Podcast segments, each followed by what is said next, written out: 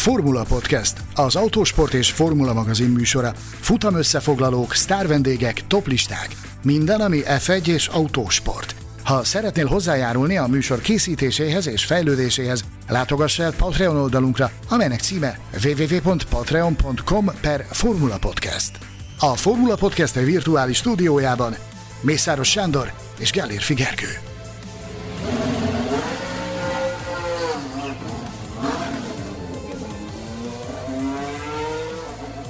Kőkemény párharcban győzte le Max Verstappen Lewis Hamiltont, és ez fordulópontot jelenthet az idei világbajnokságban.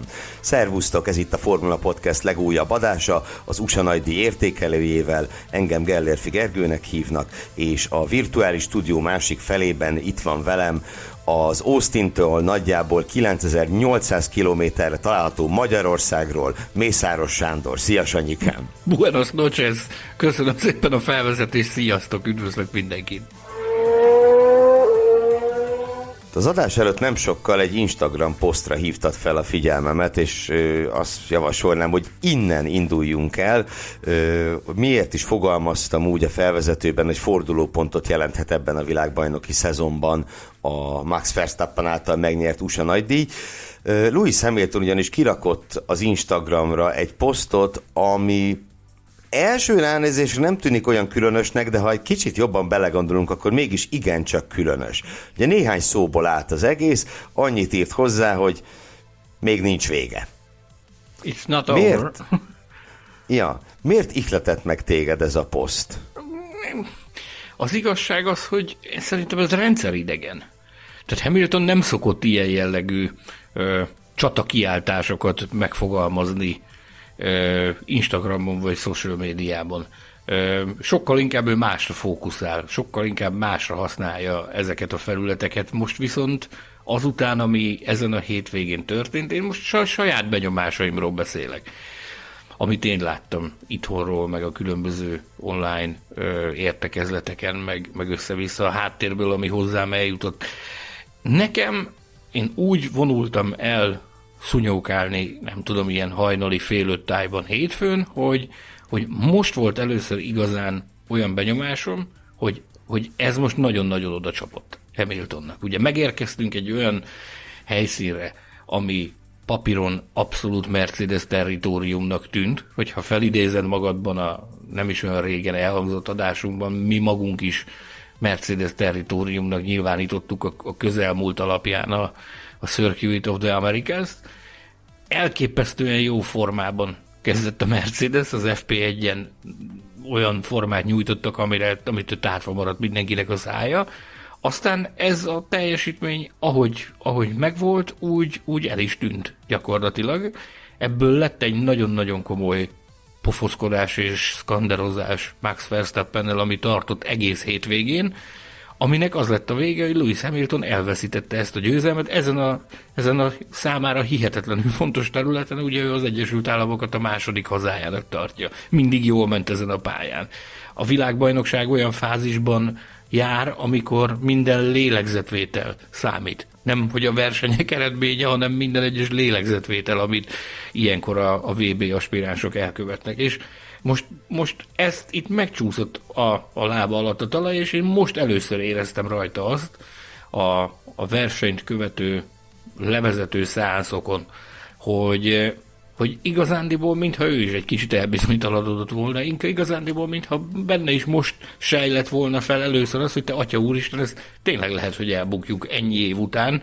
Ez, ez lehet az a csata, amit, amit elbukhatunk. Úgyhogy én azt gondolom, hogy egy nagyon nagy jelentőségű verseny volt ez, és hát izgatottan várjuk, hogy, hogy, hogy milyen konzekvenciákat szűr le ebből Lewis Hamilton, hogyan tud reagálni erre az akkóra, amit, amit most kapott, és hát ugye nagyon-nagyon ígéretes, meg kecsegtető a jövő izgalmak tekintetében, mert két olyan pálya következik, ami, amiről pedig papíron azt mondhatjuk, hogy a Red Bullé. Bár ezek után már, ami itt történt ezen a hétvégén, ezek után már én azt gondolom, hogy nem lehet ezt semmilyen formában így kijelenteni, hogy melyik pálya kié. Azért azt megvallom, én nagyon meg lennék lepve, hogyha Mexikóban nem a Red Bull lenne fölényben az elmúlt évek alapján, illetve a néhány adással ezelőtt kitárgyalt magas letin levegő ö, alapján is, hogy úgy mondjam. No de a vé bé harc szempontjából azért is lehet itt lélektanilag különös jelentősége, mert ugye még mindig mindig összesen tizenkét pont a diffi, ugye egy győzelemért huszonöt jár, meg a bónuszponttal huszonhat, ez még mindig nem annyira sok, viszont nagyon hosszú idő után először ugye ezen a kritikus hat-hét ponton kívülre kerültek ők egymáshoz képest. Ugye az a pont, mennyi, pont különbség, ami az első és a második hely közötti különbség. Azon belül táncikáltak, tudod mióta? Mondjuk. Belgium óta. Uh-huh. Belgium óta ezen a bizonyos első és második hely közti különbségen belül mozogtak ők egymáshoz képest, és ugye Verstappen most el tudott lépni. Nyilván öt futam még hátra van, semmi nem dőlt el, de lélektanilag ez most egy... Hát ez most nem, nem jött jól. Az biztos, hogy nem jött jól Hamiltonnak, hogy valószínűleg ő is pontosan tudja, hogy ha valahol, akkor Mexikóban előzetesen semmiképp sem ők az esélyesek, és... és hát talán Brazíliában sem. Ugye többek között ott is a Red Bull Honda malmára hajthatja a vizet a magaslati levegő, és az, hogy az mennyire kedvez a motoroknak. Apropó motorok, még egy dolog, ami miatt Lewis Hamilton nem lehet túl boldog. Ez ugye pedig a, Mercedes... a motorok megbízhatósága, aminek egy újabb kézzelfogható jelét kaptuk annak, hogy ez bizony egy problémás terület a Mercedes-tél. Ugye ezen a hétvégén cseréltek George Russell Williams-ében Mercedes hajtásláncot, cseréltek Sebastian Vettel Aston Martinjában Mercedes hajtásláncot, és ugye még, még befigyelt egy Valtteri Bottas féle belső égésű motorcsere is, ami, ha nem tévedek, a hatodik, hatodik darabot fogyasztja ez a jó ember ebből a bizonyos komponensből, ami hát most már azért, azért egyre többen fogadják el, és ismerik el azt, hogy ez már, ez már nyilvánvalóan nem a stratégiai játszmának a része, hanem itt, itt valami sokkal-sokkal komolyabb van a háttérben. Egészen odáig fajult ez a történet, hogy a hétvége folyamán már az is felmerült az egyik ilyen sajtóbeszélgetésen, hogy, hogy nem-e kellett volna talán többet tennie a Mercedesnek annak érdekében, hogy megtartsák Andy Cowell-t, aki ugye nagyon sokáig, nagyon eredményesen vezette Brixworth-ben a, a Mercedesnek a motorrészlegét. Nyilvánvalóan erre az volt a válasz, más választ nagyon nehezen lehet elképzelni. Ez volt rá a polkorrekt válasz, hogy a, a megfelelő emberekkel pótolták Andy Cowell-t, aki egyébként nagyon nagyra becsült tagja, meg nagyon nagy, nagyra értékelik a Mercedes családon belül az ő munkásságát, de nyilván nem lehet egy embernek a számlájára felróni, de, de kétségtelen tény, hogy valami olyan, olyan folyamatok zajlanak a Mercedes motorüzemében, a háttérben, amiről, amiről egyelőre nem lehet pontos képünk, hogy mi az, de az biztos, hogy, hogy vannak megbízhatósági problémái a Mercedesnek, és éppen ez az, amire rámutatott Toto Wolff vasárnap a verseny után egy nagyon-nagyon jól megfogalmazott mondattal. Azt mondta, hogy a megbízhatóság hatványozottan minden eddiginél fontosabb a szezonnak ebben a szakaszában, ugyanis egyetlen egy hiba is gyilkos lehet. Így fogalmazott szó szerint, egy killer. Egy motorhiba is megölheti a, a világbajnoki esélyeket, és ha belegondolsz abba, hogy hogy alakul a, ez a pont pingpong, ami, ami zajlik a két vé bé esélyes között, ez kétségtelen tény, hogy, hogy a Mercedesnek jelenleg ez a, az Achilles sarka, a A, a motoroknak a megbízhatósága. A Bottas motor cseréjével kapcsolatban itt egy kis mini pusmorgás is fölmerült.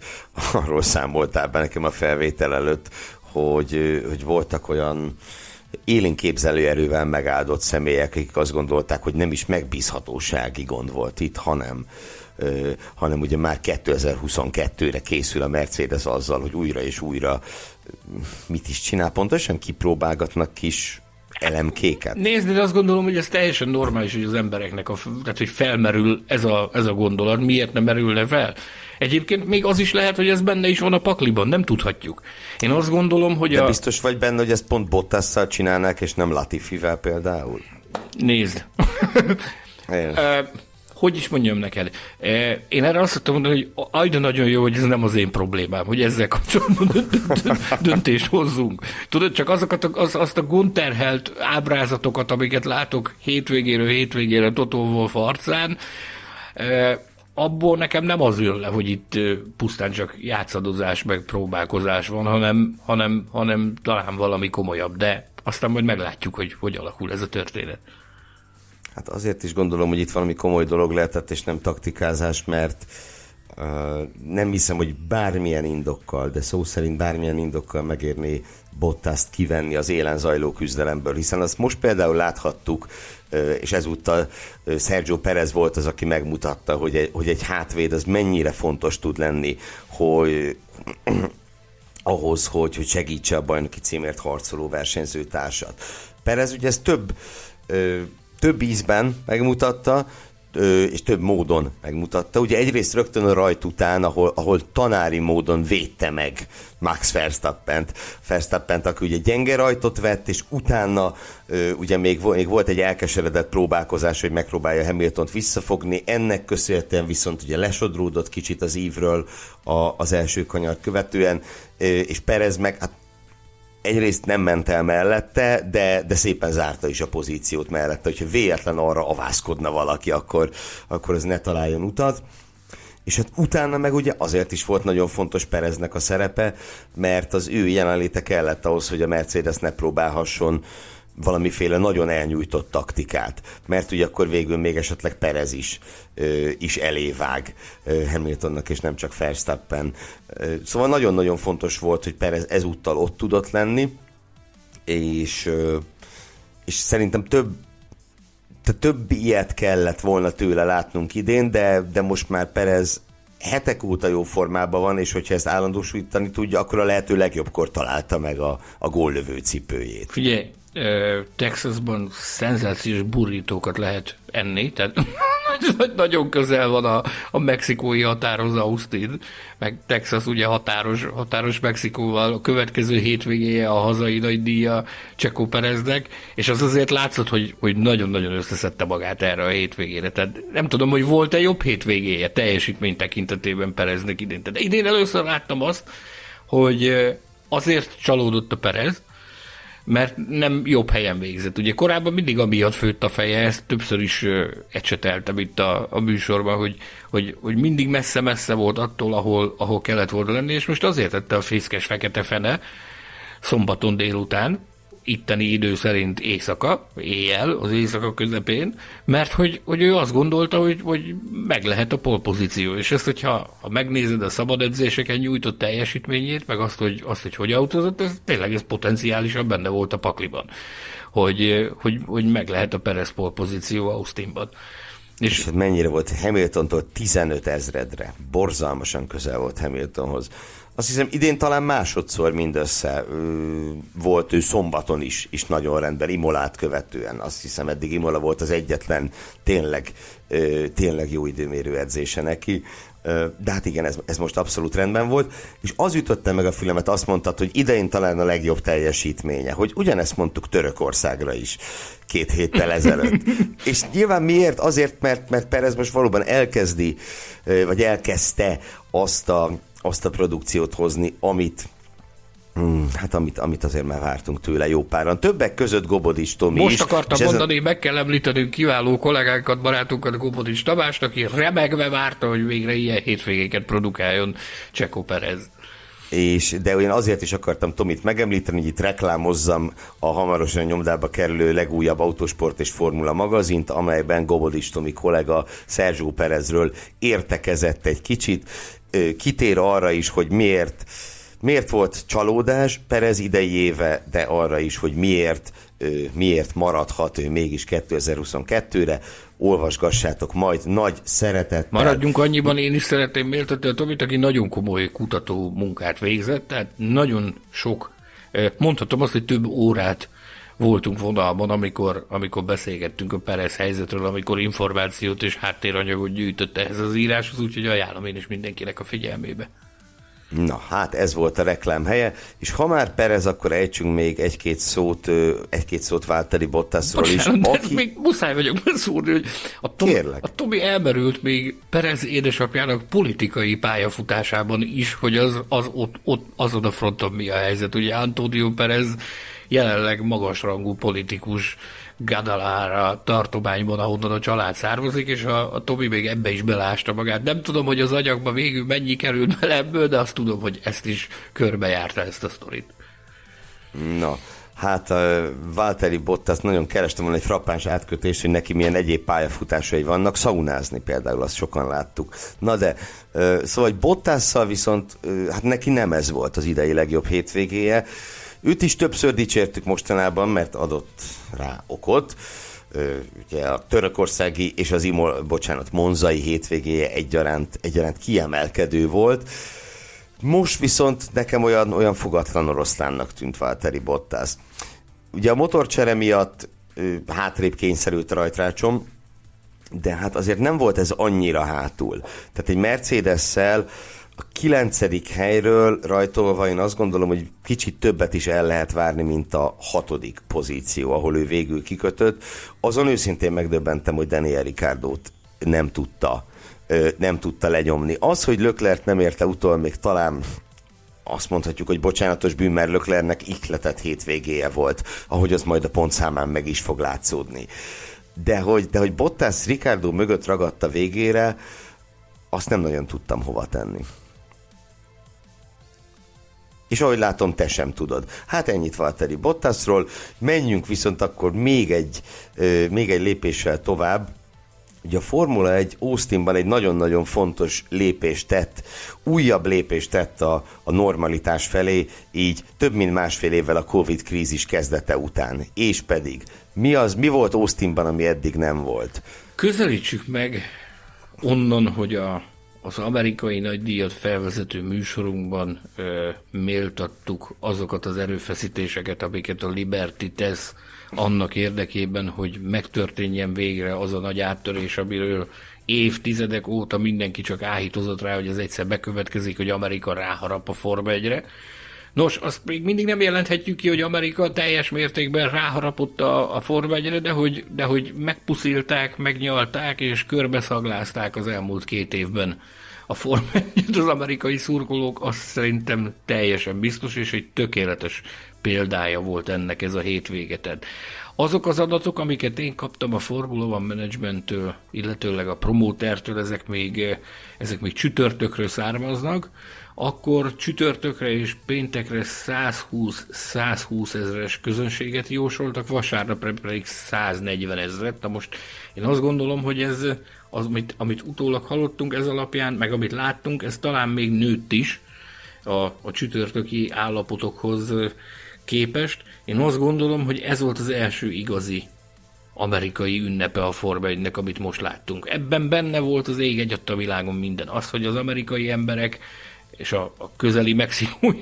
határon átruccanni képes emberek már nagyon-nagyon ki, ki voltak éhezve arra, hogy, hogy végre élőben, közösségi élményben legyen részük. Erre ez egy tökéletes apropó volt. Ebben benne volt a Netflix sorozatának a jótékony hatása is. Én azt gondolom, hogy eltúloznunk semmiképpen sem szabad, de mivel hogy Amerika az egy, ennek a sorozatnak a hatásai, de mivel Amerika klasszikusan az a terület, ahol ennek talán a legnagyobb hatása van egy ilyen sorozatnak. Én, én biztos vagyok benne, hogy ez is jelentős mértékben hozzájárult ahhoz, hogy, hogy ilyen, ilyen elképesztő tömeg volt, meg elképesztő hangulat volt ezen a... Ez tényleg egy a, teljes mértékben egy, egy, egy fesztivál hangulat volt, amit, ami a képernyőkön keresztül is átjött. Nekem alkalmam nyílt kétezer-tizenkilencben jelen lenni a a Circuit of the Americason, akkor ugye pont fordítva volt, hogy Mexikóból érkeztünk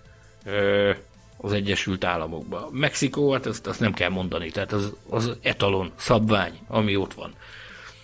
Akkor ugye sor, sorra nyerik Rodrigo Sánchez promóter vezérletével, a szervezőbizottság sorra nyerte korábban a, az év versenye, versenyének járó ö, külön díjakat. És akkor onnan megérkezni ide, ebben egyetértettünk Szabó Bicsók-Szilárd barátunkkal, az em négy Sport operatőrével és a, a csatorna pit riporterével, Szelecki Ádámmal is akkor, hogy egy, egy hihetetlen ürességbe érkeztünk meg. Hideg volt, rettenetesen hideg ja, volt. Múlt héten úgy fogalmaztál, hogy mint egy té es telepre érkezni.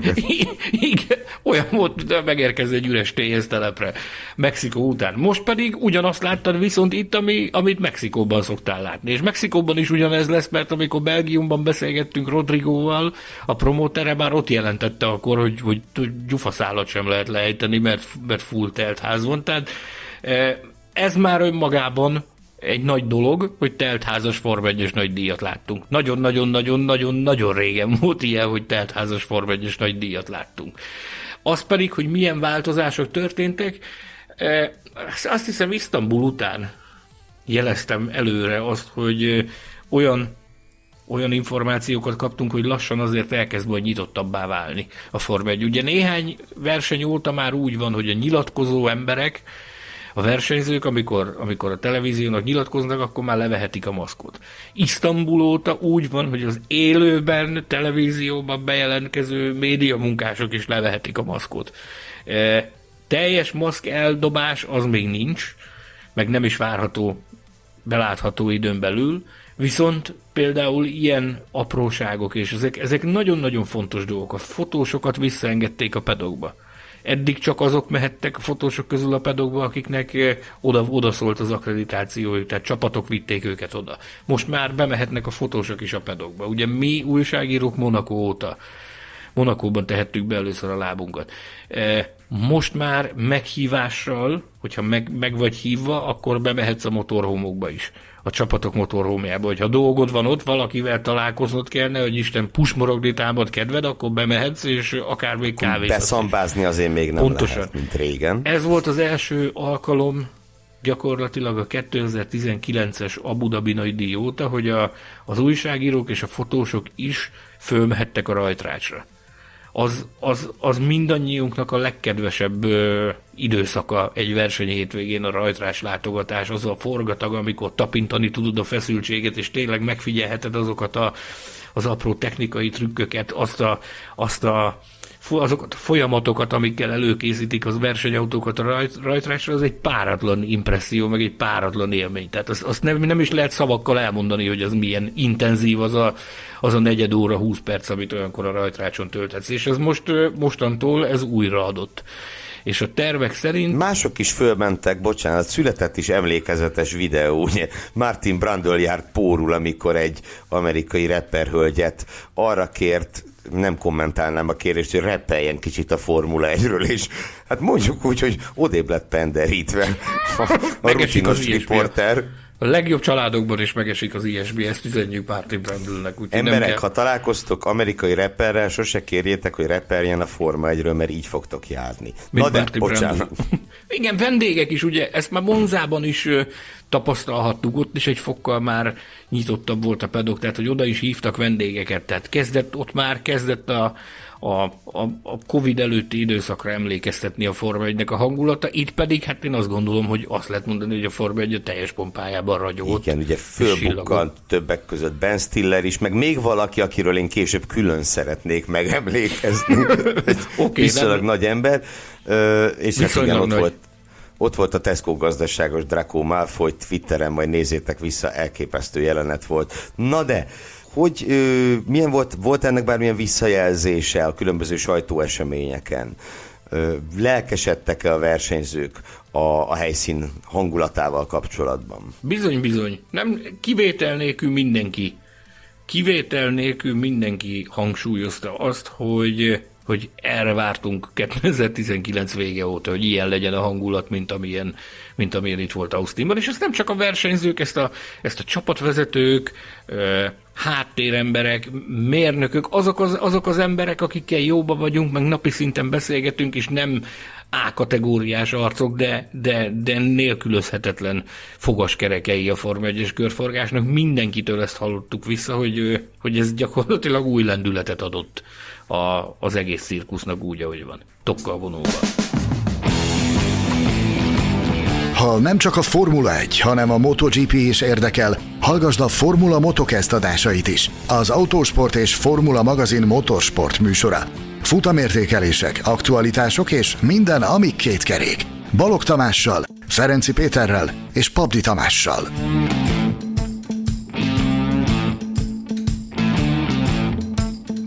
Adásunk második szakaszában következik állandó díjaink átadása, mindenek előtt a Formula Podcast Facebook csoportjának közössége által megszavazott hétvége legjobbja díj, azaz a Best Followers külön díj, amelyet meglehetősen nagy előnnyel nyert meg Max Verstappen, méghozzá Charles Leclerc és Lewis Hamilton előtt, de a szavazatok aránya hát kiemelkedő volt, és és hát igen, Max Verstappen volt a hétvége legjobb versenyzője, ezzel mi sem nagyon szeretnénk vitatkozni. Ha nagyon kritikus akarnék lenni, azért azt ne hallgassuk el, hogy azért elkövetett ő egy hibát, mert a rajtot elrontotta. Tehát nem Lewis Hamilton rajtolt zseniálisat. Fú, ezért most a Hamilton szurkolóktól is kapok. De na, hát ha megnézzük a felvéteket, látszik, hogy Verstappen rajtja hagyott kivenni valót maga után, de ez tette, hogy mondjam, onnál látványosabbá tette a győzelmét, hiszen egy ilyen hibát követően is vissza tudott jönni, és amilyen nyomást a végén kiállt, az pedig valami szenzációs volt. Na de, ahogy ahogy arról beszélgettünk itt az adás előtt, ugye nem csak az ő vezetési ö, stílusa volt kitűnő ezen az austini vasárnapon, hanem fejben is nagyon-nagyon ott volt a srác, ugye? Én ezt úgy közelítem meg, hogy ez tulajdonképpen egy újabb mestervizsga volt. Kövezzen meg, aki meg akar, de, de én ezt így látom. Ilyenkor mindig azt szoktuk kapni, hogy Verstappen szurkolók vagyunk, amikor a Hamiltonról mondunk jót, akkor azt szoktuk megkapni, hogy Hamilton szurkolók vagyunk, nem vagyunk semmi. És ne feledd, hogy Gasly szurkolók vagyunk. Ja, igen, bocsánat, az is.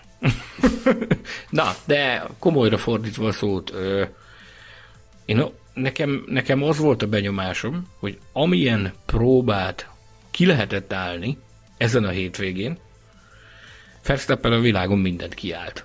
Tehát kezdjük ott, hogy hogy pénteken azért nem tűnt annyira élesnek.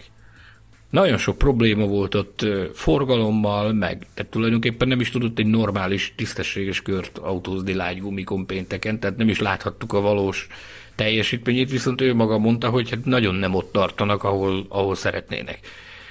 Na most innen kiindulva mekkorát fordult a világ szombatra vele. Azt se feledjük el, bocsánat, ugye, hogy szárnyrepedést is szenvedett a Red Bull. Igen. Igen. Azt se javította a helyzetét. Egy ilyen problémás helyzetben képes volt a, a csapat zászlóvivőjeként gyakorlatilag hegyeket megmozgatni annak érdekében, hogy, hogy forduljon a kocka. Hogy a hétvége hátra levő részére rendbe rakják az autót, és ezt, ezt nem a kis ujjunkból szopjuk, hanem, hanem ezt szakemberektől hallottuk a hétvége folyamán, hogy mániákusan dolgozott Verstappen a mérnökeivel annak érdekében, hogy, hogy változtasson a helyzeten. Ez, ezt a helyzetet ezt sikerült megváltoztatni. Aztán, hogyha megyünk tovább, szombat időmérő edzés, kú három, elképesztő nyomás. Tudod nagyon jó, hogy jön a, a hétszeres világbajnok, aki, aki mindent megtesz azért, hogy, hogy felzabáljon téged is, meg mindenki mást is, hogy másnap a polpozícióból rajtolva dündökölhessen a, az egyik számára talán leg, az egyik legfontosabb versenypályán. Egy ilyen elképesztő nyomás mellett az utolsó utáni pillanatban képes volt megfutni azt az időmérőkört, ami szerintem a pályafutása egyik kiemelkedő időmérőköre Max Verstappennek.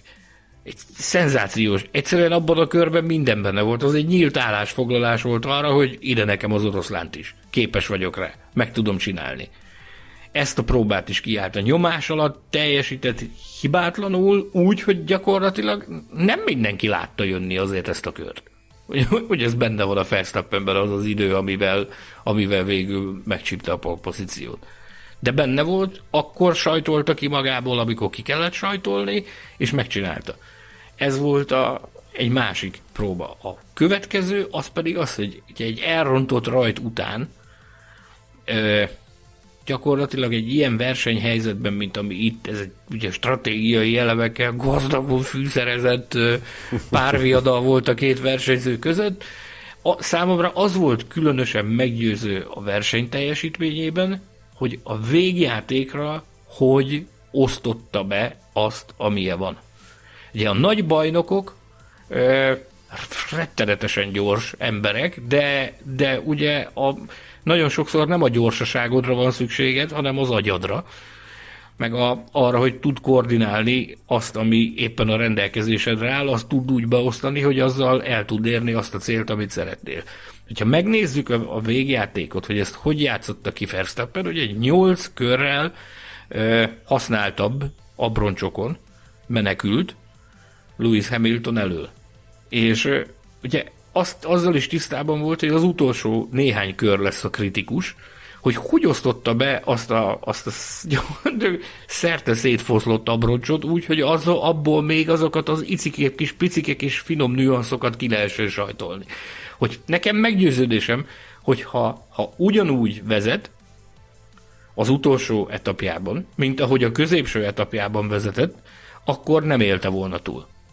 Akkor nem tudta volna megcsinálni. Viszont tanult abból, hogy, hogy a középső etapban milyen terhelést bírt el az az abroncs, és a, a záró etapjára, az utolsó, tehát a végjátékra tökéletesen osztotta be az abroncsot, úgyhogy azzal még tudott variálni. Azt szerintem valami káprázatos volt, hogy, hogy, ezt, hogy ezt hogy csinálta végig. Erre ilyen, ilyen teljesítményre tényleg csak a legnagyobbat. Tehát ez ilyen Hamiltoni teljesítmény volt, nem? Egyetértesz velem ebben? Ezzel, ezzel aztán teljesen, ö, meg közben azon szörnyűködök, itt már idézőjelben szörnyűködök, hogy ugye azt mondtuk, csak tizenkét pont a különbség, mert hogy ennyi, és ugye tizenkét pont az, az nem olyan nagy különbség. De például pole pozíciókat illetően kilenc három az arány idén. Az elképesztő Verstappen fölénytje. Lewis Hamiltont pole pozícióban elverni kilenc háromra. Kegyetlen. Kegyetlen. Igen, igen. És ugye győzelmekben is nyolc öt. Tehát ugye ott is azért van egy, van egy jelentős különbség a nyolc öt. És hát ugye azt mondta itt Helmut Márkó, hogy két futamgyőzelem kell még a világbajnoki címhez. Hát, ugye ez matematikailag a fene tudja, hogy van, de ő azt mondta, hogy ha még kettőt nyernek, akkor megvan a vé bé cím. Ö, ez azért, néz... várj, tehát most itt bocs, hogy megstoppolnak ebben, de az ismerjük nagyon jól az öreged, hogy, hogy ő hogy politizál ilyen helyzetekben, milyen szépen oda tette a kést, meg a nyomást a, a Mercedesre és Hamiltonra. Kiváltképp annak figyelme, hogy két olyan pálya jön, ahol, ahol azért elismer, ahová elismerten nagy reményekkel mennek. Tehát Mexikót az elmúlt évek alapján úgy is szoktuk hívni, hogy Maxikó. Tehát a magazinban volt már ilyen, ilyen ö, tudósításunk a mexikói nagydíjról, hogy Maxikó. Tehát nagyon szépen oda nyomtám a kést, meg a, meg a terhet a, a Mercedesre. Ezt mondod nekik, hogy kettő, és akkor utána most erről, látod, mi is erről beszélgetünk, hogy ő ezt mondta. Igen, ugye azzal járna Verstappen tíz futam győzelemnél idén, és hát ugye tíz győzelemmel világbajnokságot egyetlen ember bukott el. Őt Lewis Hamiltonnak hívják kétezer-tizenhatban Rosberggel szemben. Viszont ha már itt izé belemerültem a számokba, ezt még nem tudom megállni, hogyha mondjuk idén még behúzza ezt a két győzelmet, amiről Márkó beszélt, akkor ott fog járni, hogy húsz. Mika Häkkinen győzelmeinek a számánál. Bizony. Bizony. És ugye most töltötte a huszonnégyet. Ez valami egészen elképesztő. Néha, néha tényleg nem, nem találom a szavakat így számzakilag Verstappenre. Arról ne is beszéljünk, hogy mondjuk hármat nyerne idén, akkor Kimi Räikkönent is utoléri. És hát alig idősebb, mint amikor Räikkönen bemutatkozott az ef egyben. És annál is, és inde akar, vagy tehát hosszú ív után oda kanyarodnék vissza, amiről te beszéltél, hogy, hogy ilyen Még mindig, még mindig ilyen nagyon fiatalon, mennyire borzalmasan éretten versenyez. Sokszor rácsodálkoztunk erre idén, sőt, már tavaly is, tavaly is ezt lehetett érezni, hogy benőtt a fejelágya. És, és minden egyes ilyen szituációban újra és újra igazolást nyer az a döntés, hogy őt tizenhét évesen beledobták a mélyvízbe, hogy akkor próbálj úszkálni a nagyok között. Mert itt az eredmény. Egy picit talán meg kell, hogy méltassuk Lewis Hamiltont, és a tisztesség azt kívánja azok után, amilyen teljesítményt nyújtott ezen a hétvégén. Tehát én összességében véve én amondó vagyok, hogy bár káprázatos rajtot vett, meg tényleg abból az autóból az égvilágon minden kisajtolt szerintem, ami benne volt. Egyébként ő maga elismerte, hogy minden típusú gumin, meg mindenen, akármit csináltak, sokkal gyorsabb volt a Red Bull. A A versenyen biztosan. A versenyen biztosan. Picit, mintha olyan érzése is lett volna az embernek, hogy ugyan megvan a, a, a szemmagasság, de mintha autó tekintetében a Red Bullban valamivel több lenne. Nekem volt egy olyan érzése, mintha Hamilton a saját autójának a fogja lenne. Tehát, hogy tudna ő gyorsabban menni, meg, meg, meg tudna jobb teljesítményt nyújtani, de ez az autó egész egyszerűen ennyire volt képes ezen a hétvégén. hát nézd, mások meg, és nem akarok itt nagyon rossz májú lenni, de az elmúlt hét évben a Mercedes ellenfelei hányszor érezhették? Nyilván, ezt? ezt senki nem is vitatja, ezt senki nem is, ezt senki nem is vitatja, hogy ez így van, de milyen érdekes ez a, ez a mixtúra, ami itt összeállt ezen a, ezen a hétvégén, akárhogy gondolkodok rajta, ez egy történelmi jelentőségű, nagyon nagy futamból. Hát a szezon végén biztos, hogy az egyik, az egyik, hogy mondjam, ha nem is fordulópontjának, de az egyik sarokkövének fogjuk látni az idegi világbajnoki párharcnak ezt a futamot. És hány ilyen sarokköve volt már ennek az idei szezonnak? Már elég sokszor mondtuk ezt. Nyilván nem mindenre, de azért, azért többször volt, amikor rámutattunk dolgokra, hogy na ez valószínűleg az lesz, és akkor általában úgy is alakultak az események, úgyhogy izgatottan várjuk, hogy mit hoz a következő két verseny hétvége, amik, amiről olyan sokat beszéltünk már ebben az adásban is. Akkor viszont nézzük tovább a díjazottjainkat. A hétvége meglepetése ezúttal nem egy ember, hanem egy csapat, méghozzá az Alfa Romeo, akik annak ellenére, hogy hát pontot azt nem szereztek, bár nagyon közel álltak hozzá, majd ezt is megbeszéljük mindjárt, hogy volt, de a, az Alfa Romeo versenytempója az megint nagyon jó volt, immáron több egyszerre volt nagyon jó, és ezúttal olyannyira jó volt, hogy az Aston Martinnal gyakorlatilag partiban voltak, ki kell mondanunk, ez, ez volt a helyzet. Ugye Giovinazzi Strollt legyőzte, Kimi Räikkönen meg mind a két, mind a két Aston Martint legyőzte volna, hogyha nem hibázik a hajrában, és nem dobja el ezzel oda azt az egy pontot Sebastian Vettelnek, de de azok után, hogy azért többnyire az alsóházban a Williams-től voltak hangosak a hírek, meg mi is jóval többet beszéltünk a Williams-ről, mint az Alfa Romeo-ról, ez most egy, ez most szerintem egy nagyon-nagyon biztató produkció volt a részükről, különösen annak fényében, hogy ez most hát abszolút tiszta körülmények között zajlott. Mert ugye Törökországban és Oroszországban is és villogtatták ők a nem is tudom mieiket, fogaikat, karmaikat, akármieiket. Ö, alfán válja az oroszlán az alfa, ugye? Annak van foga is, meg karma is, jól van. Na de, ö, na de ugye ott olyan, olyan ö, különös körülmények voltak, de most itt, itt tiszta ö, viszonyok közt is legalább az Aston Martinnal partiban voltak, meg hát végül is Yuki Tsunoda sem volt annyira nagyon-nagyon messze tőlük. Ez, ez most valami olyasmi, mint amit hát mindenek előtt Valtteri Bottas látni szeretne. Azt hiszem, jelenleg ő az, aki a legjobban ő, örvendezik az ilyen szívderítő mozzanatoknak az alfa részéről, és ha ennyi, hogy mondjam, elfogultságot megengedhetek magamnak, én kimondottan sajnáltam Räikkönent ott a hajrában, hogy egy pillanatra megingott és elúszott az a pont. A teljesítmény láttán kíváncsi vagyok, hogy elővette a lakója belső zsebéből Michael Andretti azt a tollat, amivel alá lehet írni azt a bizonyos szerződést, amiről, amitől hangos volt az utóbbi hetekben a, a nemzetközi sajtó és a Formula Podcast is. Ugye mi tettünk egy olyan, nem ígértük, hanem csak megjegyeztük, hogy stílusos lenne a, az Egyesült Államok nagy díján bejelenteni egy ilyen, egy ilyen szerződést, hogyha ez... hogyha ez valóban előkészületben van. Ez egyelőre nem történt meg, ám de bár egyre több helyről halljuk azt, hogy, hogy, hogy tettek, közeledtek egymáshoz a feleknek az álláspontjait, fölmerült az, hogy ez a háromszázötven millió dolláros összeg, ezen megy az alkudozás, meg, meg hogy ez, ez adott esetben ez mégis meghiúsulhat. A... Ez nem olyan kevés pénz. Bizony nem kevés pénz. Bizony... Akárhogy számolom, ez még ef egyes léptékkel sem annyira kevés pénz. Bizony, ne feledjük azért azt, hogy a, a Sauber azért egy szenzációs infrastruktúrával, meg szenzációs háttérrel rendelkező társaság, ugye.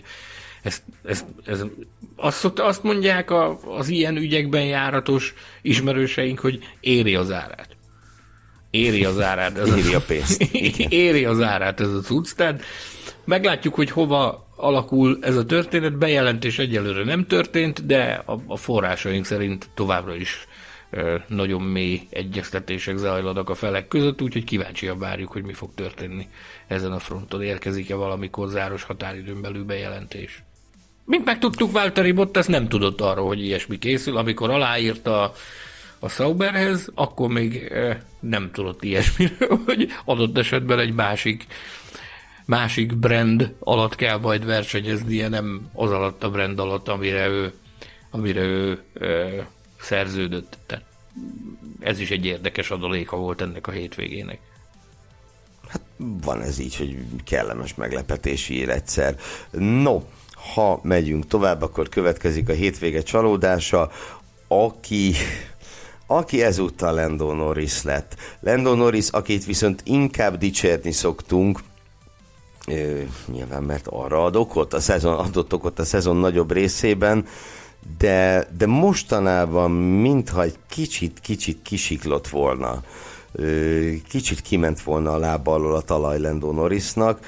Ö, én őszintén szólva az oroszországi drámát érzem nála egyfajta fordulópontnak, mert azóta eltelt két hétvégén, hát igazán mintha pályán sem lett volna.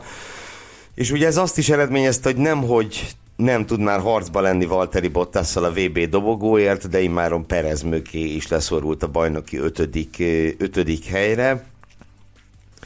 Nem is volt persze egyszerű dolga, hiszen ezen a hétvégén a Ferrari volt az erősebb a két üldöző közül, mondhatni ismét, mert ugye Törökországban is ugyanezt láthattuk, de, de hát Norris ezúttal a saját csapattársával szemben sem nagyon találta a lépést, pedig ez viszonylag ritkán fordul elő ö, vele. Hát egyszer előfordult a lehető legkellemetlenebb pillanatban Monzában, ö, de most ismét vasárnap mindenképpen Ricciardo volt a, volt a meggyőzőbb. Ne feledjük, ugye ő, ő Bottaszt is elverte, Norris pedig... Ö, pedig Sainzot sem. Vagy ha úgy nézett, hogy egy helyen végzett Yuki Tsunoda előtt, akkor ez nem az, amit Norristól megszoktunk. Egyáltalán nem, de amondó vagyok, hogy azért ütni sem szabad.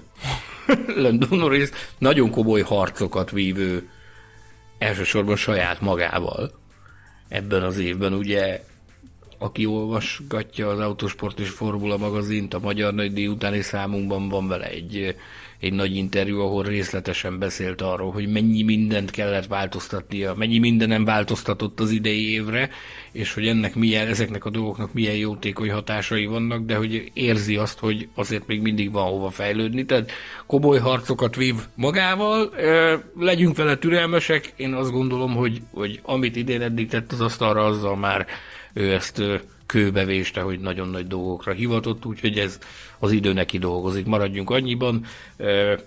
Eléggé magas szintű McLaren forrásaink arra hitet tettek újfent sokat szóra is mellette, hogy, hogy ő gyakorlatilag a, a brandnek a jövője, és hogy nagyon nagy dolgokra hivatott Lando Norris, úgyhogy maradjunk annyiban, hogy ez átmeneti állapot.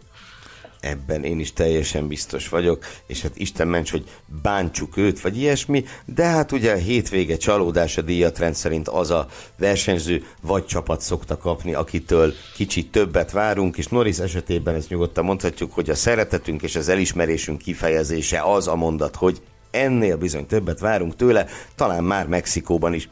Most jön az én pillanatom, na, a hétvége pillanata.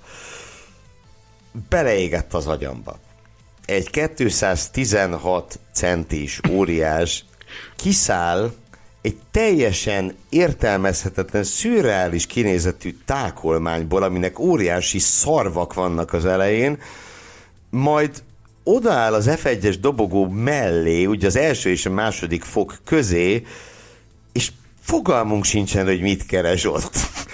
Imádom. Egyébként Shaquille O'Nealt mindig is imádtam, és Meg, megpillantottam, hogy ott szalad a trófeával föl, az, az, olyan, az olyan jó pillanat volt, de őszintén, Sanyikám, mondd meg nekem, mit keresett ott? Azon kívül, hogy hát azért marha vicces volt, ahogy a dobogon álló emberek alacsonyabbak nála. Szenzációs, szenzációs.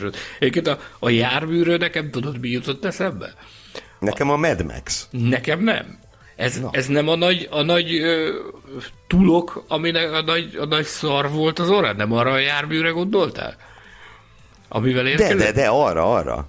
A Nyomás után a című Bud Spencer Terence Hill klasszikusban, amikor Steinberg és Mason ügynökök megérkeznek a városba, texasi milliárdosnak kiadva magukat, ők érkeztek egy ilyesmi stílusú járművel. Nekem, nekem ez volt az első gondolatom, hogy Steinberg és Mason ügynökök járművét kölcsönözték ki Sekiloninak. Hát de, de az egész, amit nyomott az ember, az szenzációs volt. Tehát ő ott maradt a pódiumon, az abszolút nem zavarta, hogy beállt oda a dobogós helyzetek közé. Nyilván ennek... De mit csinált ott? Állt és nézett, kérlek szépen. De, de mit, mit az... kell csinálnia egy Shaquille O'Nealnak? Mit kell csinálni? Semmi. Létezni. Egy Shaquille O'Nealnak csak létezni kell, és meg kell jelenni, és látod, beszédtémát szolgáltat. Legendának lenni tudni kell, maradjuk ennyiben. Az biztos, és hogy a, az idei szezon egyik legtöbbet mémesített pillanata, az is egészen biztos. Imádtam, ezt én nem fogom elfelejteni, azt hiszem. Szenzáció. Szen... Na, és akkor maradjunk még mindig itt az amerikai dolgoknál. Hétvége pusmorgása következik, eh, ahol hát egy, egy kimondottan amerikai jellegű pusmorgás érkezik a pedokból. Ugye van nekünk egy Austinunk, lesz nekünk egy Miamink, ez mindkettő eléggé, hogy mondjam, forró vidék, meleg vidékek ezek, Texas is, Florida is, de könnyen lehet, hogy egy még melegebb vidékre érkezik a Formula egy nem is olyan sokára. Igen, ö, nyilván annyira maga ez az információ, ez, ez nem akkora nagy, mert többfelé is lehetett hallani. Egy delegáció érkezett Austinba ezen a hétvégén, amit a Las Vegas-i polgármester vezetett gyakorlatilag, és annak a lehetőségéről tárgyaltak a ef o em vezetőivel, hogy hogyan lehetne Las Vegasban is Forma egyes nagy díjat rendezni. Ugye ez lenne a a harmadik nagy díj, hogy elbír-e egyáltalán az Egyesült Államok három nagy díjat, vagy sem. E, azt, hogy a, az egyeztetéseknek mi lett a végkimenetele, nyilván erről nem tudunk. Nagyon meglepő lenne, hogyha nem azzal az iránymutatással indították volna útnak a Las Vegas-i delegációt, a ef o em vezetői, hogy uraim, tegyünk meg mindent annak érdekében, hogy ez az esemény ez történjen meg. Nagyon furcsa lenne, hogyha nem ezt mondták volna nekik. E, De ugyan akkor erről nagyon sok szó esett a pedokban a hétvége folyamán, és, és gyakorlatilag mindenki egyetértett abban, hogy miért ne lehetne három verseny az Egyesült Államokban. Hatalmas országról beszélünk, ugye a, ez a hétvége volt az, ami megmutatta, hogy azért amit a Liberty elvetett néhány évvel ezelőtt, annak most már azért kezd beérni a gyümölcse. Ez pedig egyértelműen azt mutatja, meg nagy valószínűség szerint arra ösztönzi majd Greg Maffeit, a, a Liberty Media tulajdonosát is, ugye a ef o em-nak az anyacégét, hogy arra presszionálja őket, hogy gyerünk gyerekek, egész pályás letámadásra van szükség, csináljunk minél többet, úgyhogy ennek én azt gondolom, hogy lehet létjogosultsága ennek a kezdeményezésnek, hogy akár, akár Las Vegasban is legyen egy Form egyes nagy díj. Na de vajon az lesz a neve, hogy Caesars Palace nagy díj? Ez valóban Cézár palotája volt. Hogy a klasszikus poén elhangzott a másnaposokból. Na menjünk tovább, pontozzunk, drága barátom. Ugye, azt mondod? Pontozzunk? Azt, azt mondanám, új hallgatóink kedvéért, ha még vannak ilyenek, sziasztok, reméljük mindig vannak új hallgatóink. Jaj, jaj, egy nagyon-nagyon-nagyon cuki ö, ö, tagunk érkezett a, a Formula Podcast Facebook csoportba, és én úgy döntöttem, hogy ezt ismertetem. Őt úgy hívják, hogy Varga Dominik, aki, ugye, akik csatlakoznak a Formula Podcast Facebook csoporthoz, kapnak egy, egy rövid ilyen minimalista kérdőívet, ami, amire azért illik válaszolni. Varga Dominik azt válaszolta, hogy apumtól hallott a Formula, Formula Podcastről, úgyhogy kedves szülők, hogyha a gyermekeitek még nem for, Forma egy orientáltak, akkor tessenek szívesek lenni őket ebbe az irányba terelni, és irányítsátok őket a Formula Podcast Facebook csoportba is, ahol nagy szeretettel várjuk őket. És ahol többek között véleményt mondhattok azokról a pontokról, amelyeket minden verseny hétvégén Sanyival kiosztunk a mezőny tagjainak, megpróbálva a teljes verseny hétvégi produkciót figyelembe venni, a, azt is, hogy milyen külső körülményekkel, milyen nehézségekkel kellett megküzdenie a, a versenyzőknek, és azt is, hogy ezt mennyire sikeresen tették. És akkor a pontok ismertetését ezúttal én kezdeném. Ha megbocsátasz nekem ezért a szerénytelenségért, méghozzá a Mercedes-szel szokás szerint, Lewis Hamiltonnak nyolc és fél pontot adtunk az austini produkcióra, Valtteri Bottasnak meg kevesebbet, hat és felet egészen pontosan. Én azt gondolom, hogy kitárgyaltuk alaposan a, a Red Bull Honda párosát is. Max Verstappent kilenc és fél pontra értékeltük, Sergio Pérez pedig nyolc pontot kapott tőlünk erre a hétvégére, ami azért jó festett Csekótól. Szép volt Csekó, így van. McLarenről szintén esett szó az adás eddigi részében. Lando Norris ezúttal hat és féllel kénytelen beérni, Daniel Ricciardo pedig picikét többet, hét és felet kapott tőlünk. Aston Martin, Lance Stroll, ez megint ilyen semmilyen, semmilyen, se íze, se bűze hétvége volt nekem. Ja, Ön... koccant egy jót a rajtnál Latifivel, meg volt a kanadai csúcs találkozó Texasban. igen, igen, igen. Most ennyi.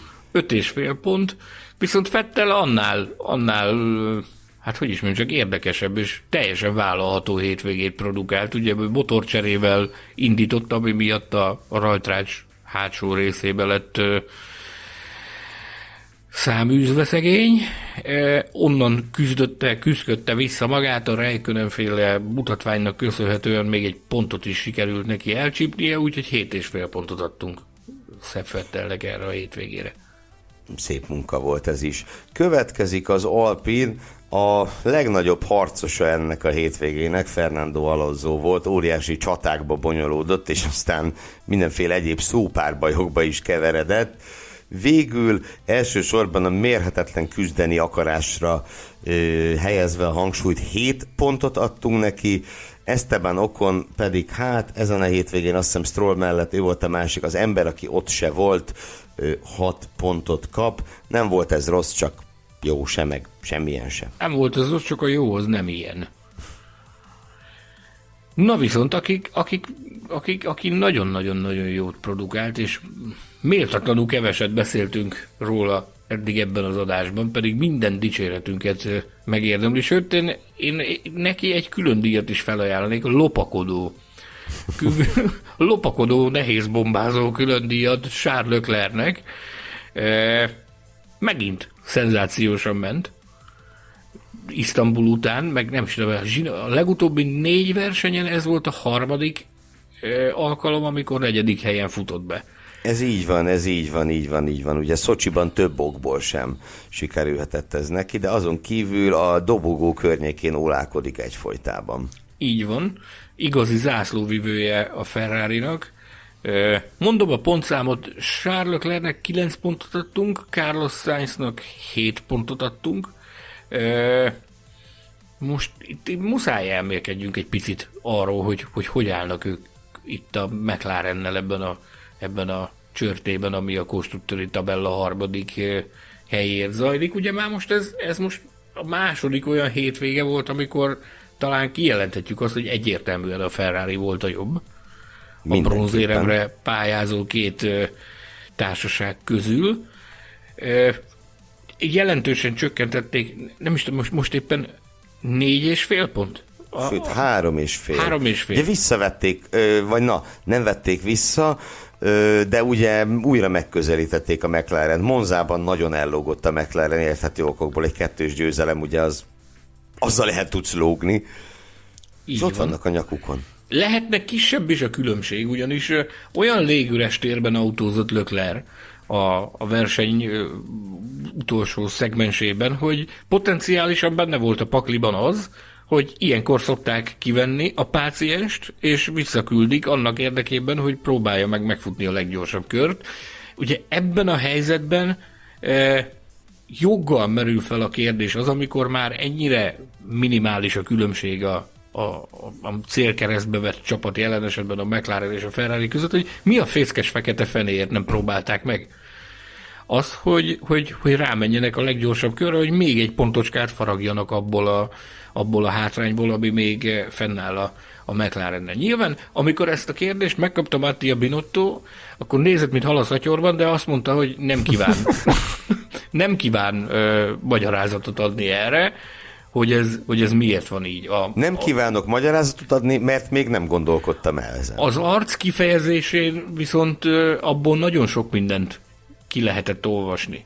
És ö, egy picit utána menve a történetnek, ö, bennem az a kép alakult ki, azok alapján, amit hallottam háttéremberektől, hogy nagyon nagy valószínűség szerint nem akartak egy újabb kockázati tényezőt bevállalni. Ugyanis jelen pillanatban, hogyha megnézed a Ferrarinál, időről időre előfordulnak boxutcai malőrök. Most is történt, hmm. most is volt egy malőr a Sainznál, uh-huh. egy, egy a reméltnél, vagy a gondoltnál, vagy a szükségesnél hosszabbra nyúlt kerécsere, ismét volt egy kis baki, és azt mondják az én forrásaim, hogy ezt nem akarta megkockáztatni a Ferrari, hogy, hogy kihozzák a negyedik helyről Charles Leclerc, akiben potenciálisan benne is lehetett volna ez, hogy, hogy tol egy leggyorsabb könt a, a végén, de, de azért nem hozták ki, mert nem akarták kockára tenni ezt a negyedik helyet, mert mi van akkor, hogyha ez nem úgy sül el, mint ahogyan. Tehát mintha lett volna egy egészséges bizalmatlanság a saját társaságukkal.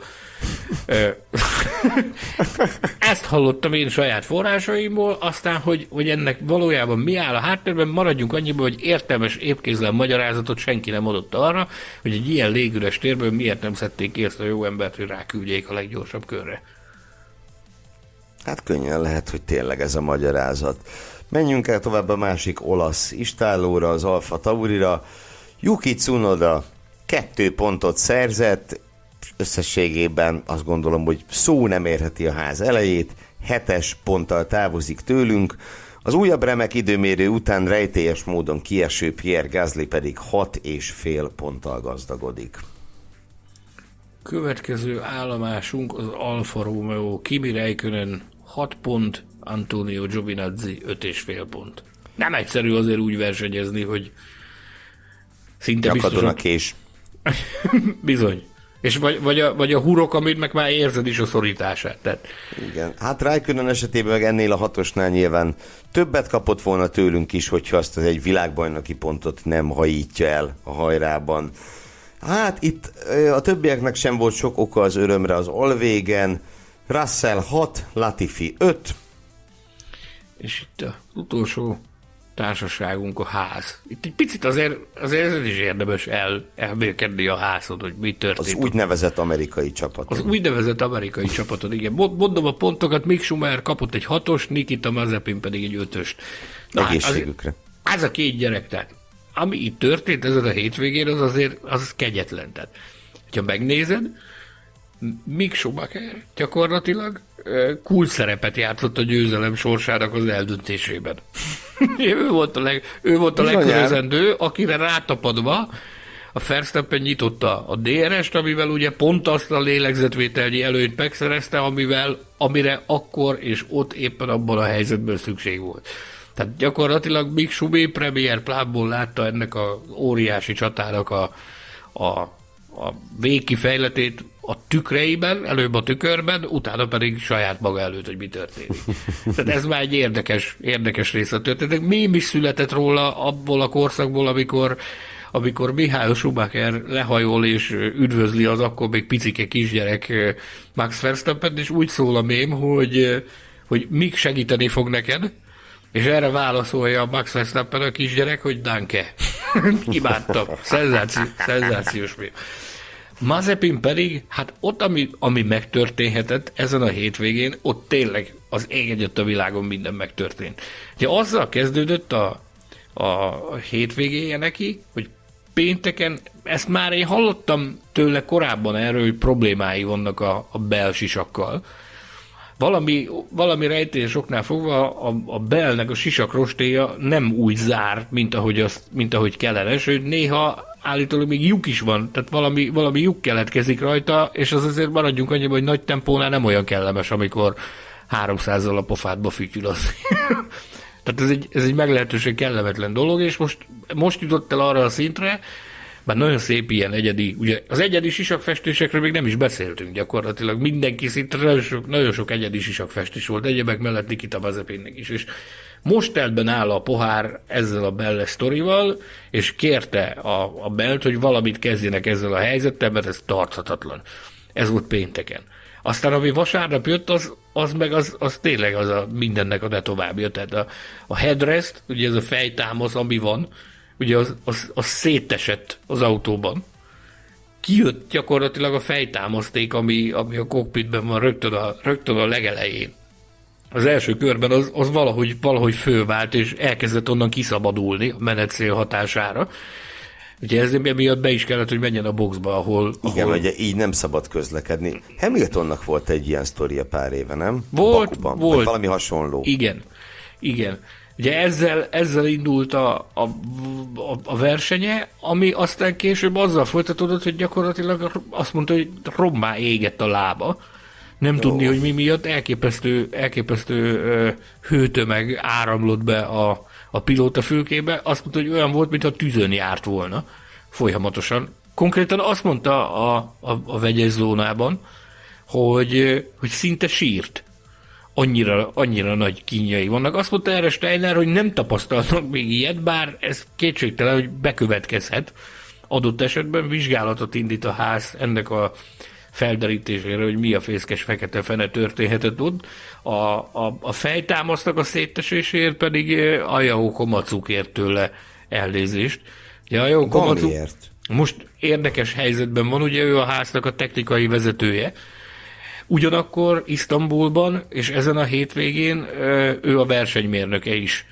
Isztambulban és Austinban ő látta el a versenymérnöki teendőket Nikita Mazepin mellett, mert a, az állandó mérnöke Dominic Heinz valamilyen családi okok miatt nem tudott jelen lenni ezen a, ezen a két versenyen, úgyhogy ö, arra kényszerült a Jock Komatsu, hogy elnézést kérjen, mert hát ez azért normális jelenségnek a legkevésbé sem mondható, hogy mész és szétesik a fejtámaszra a fejed mögött, úgyhogy minden megtörtént náluk, ami megtörténhetett ezen a hétvégén. Menjünk át a külön díjakra, én mindenek előtt Sergio Pérez szeretném Iron Man vagy Mad Max külön díjban részesíteni, talán döntse el maga, melyiket szeretné jobban. Pokoli szomjúságot élt át Sergio Pérez a, a futam alatt, nem, nem ő az első idén, akinek gondjai akadtak az itató berendezéssel, de hogyha kimondod azt, hogy me, tehát melyik az a helyszín, ahol azt szeretnéd, hogy elromoljon az itató berendezésed, az biztos nem Texasra gondolsz elsőként. Pérez maga ugye úgy nyilatkozott, hogy fizikailag a legkeményebb megterhelés volt ez számára, amit ki kellett állni ef egyes karrierje során, és hát ennek fényében különösen bravúros az a, az a produkció, amit le tudott tenni az asztalra. Bízom benne, hogy azóta némi külön, különböző jellegű, színű és mienségű folyadékokkal vigasztalódott már. Kezdjük ott, hogy nem volt jól. Valami, valami nyavajája volt neki, tehát eleve nem érezte jó magát vasárnap reggel. Ezt már, ezt már hallottuk ö, jóval a verseny előtt, hogy nem a legjobb formában van a Pérez. Amikor a futam leintése után beült az ef i á sajtótájékoztatójára, én megmondom neked őszintén, nekem távol maradt a szám, mert nem ismerted fel a hangját. Nem a szokásos Pérez hangon beszélt, hanem érezted, hogy ez egy, ez egy, ez egy igencsak kimerült ember, aki, aki uh-huh. itt, itt ül és beszélget, és hát ez azért durva. Tehát, hogy e, mindig a múltban azért voltak forró versenyek Texasban. Amikor én ott jártam, akkor pont nem volt nagy forróság. Bár a versenynapra akkorra már azért, akkor is normális volt az idő, de, de akkor nem volt forróság. Viszont most azért harminc fok körüli hőmérséklet volt.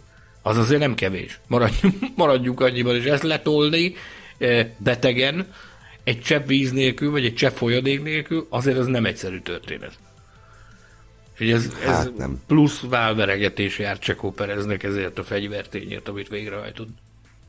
És emellett én szeretnék egy másik külön díjat is átadni. Pontosabban ez a te külön díjad lesz, a váratlan vendég külön díj, ugyanis a Formula Podcast u es á nagy díj értékelő adásában váratlanul meg fog szólalni valaki, ugye?